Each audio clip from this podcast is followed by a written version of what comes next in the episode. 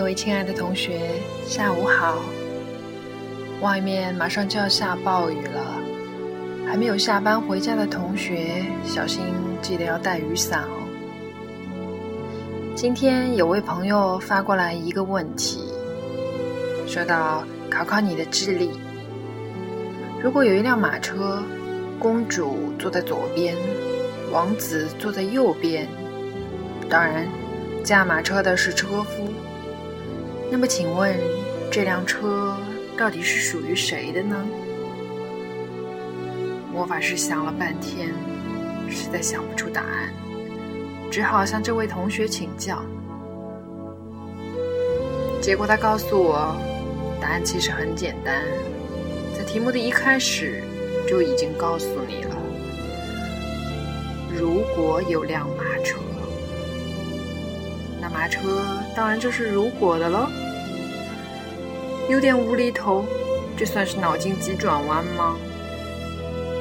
但是这或许给了我们一个启示，那就是有的时候真相其实就在你的眼前，只不过我们被纷繁复杂的线索和表象所迷惑，就像连载至今的《魔镜》系列。我们眼睁睁地看着主人公佳瑜在寻找真相的途中苦苦的奔波探索，但好像距离真相却越来越远。真实生活中的经历也是这样，佳瑜总是遇到一些奇奇怪怪的人和奇怪的事，以至于别人甚至得出这样的结论。你总是有不好的缘，可能问题的根本出在你这个人本身吧。我们只有默默的祈祷，祝愿我们的女主人公早一点找到真相，早一点找回自己正常的人生。好了，接着我们的故事吧。彤彤奋力一摔门，走了。陆凯从房里出来，正巧和琪琪打了个照面。我不打搅你们，进屋了。琪琪对佳瑜点点头，刻意回避陆凯似的，转身就进了房间。佳瑜蓦然回转身，对陆凯说：“那面镜子被彤彤带走了。”陆凯一愣。彤彤，她是谁？是琪琪的女朋友。什么？她她不也是女的吗？陆凯挠挠头。哎，我发现你周围都是些奇怪的人。说了这半截话，陆凯突然想到什么，那不是和镜子有关的人又多了一个。佳玉没说话。这不重要，重要的是，刚才在镜子里看到彤彤的脸，明明在激烈的争吵中涨得通红的一张脸，映在镜子里的，却面带笑容，令人毛骨悚然。这让自己先前的判断完全动摇了。这面镜子，也许真的是……佳玉不敢想。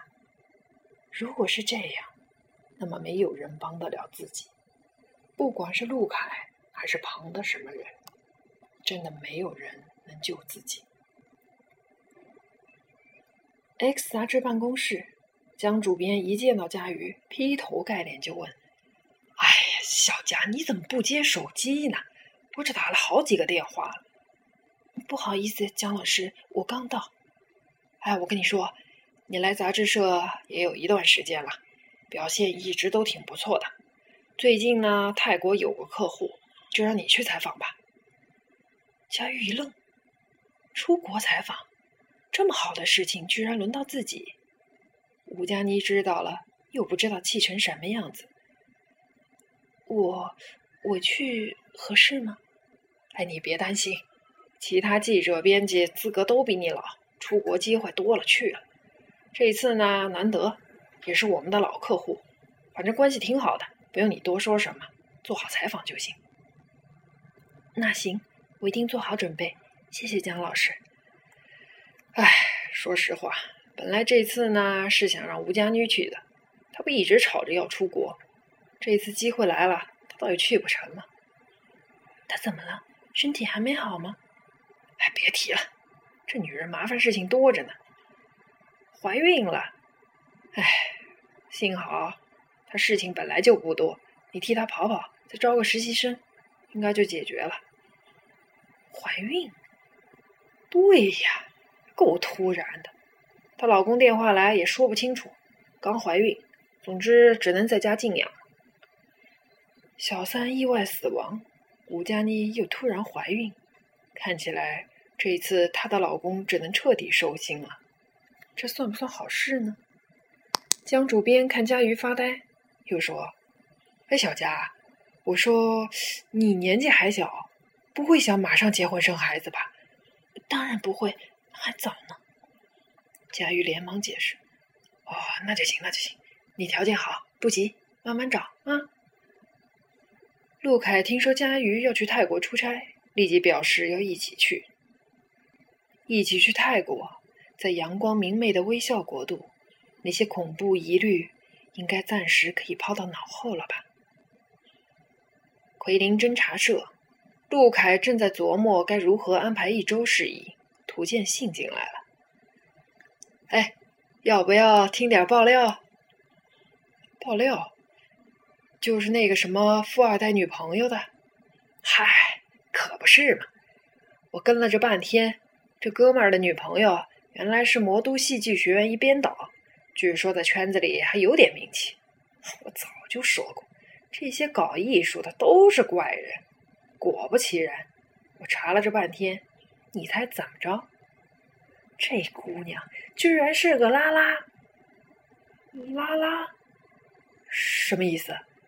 嗨，我说你也太 out 了吧！拉拉就是女同性恋，英文不是叫什么什么 lesbian 吗？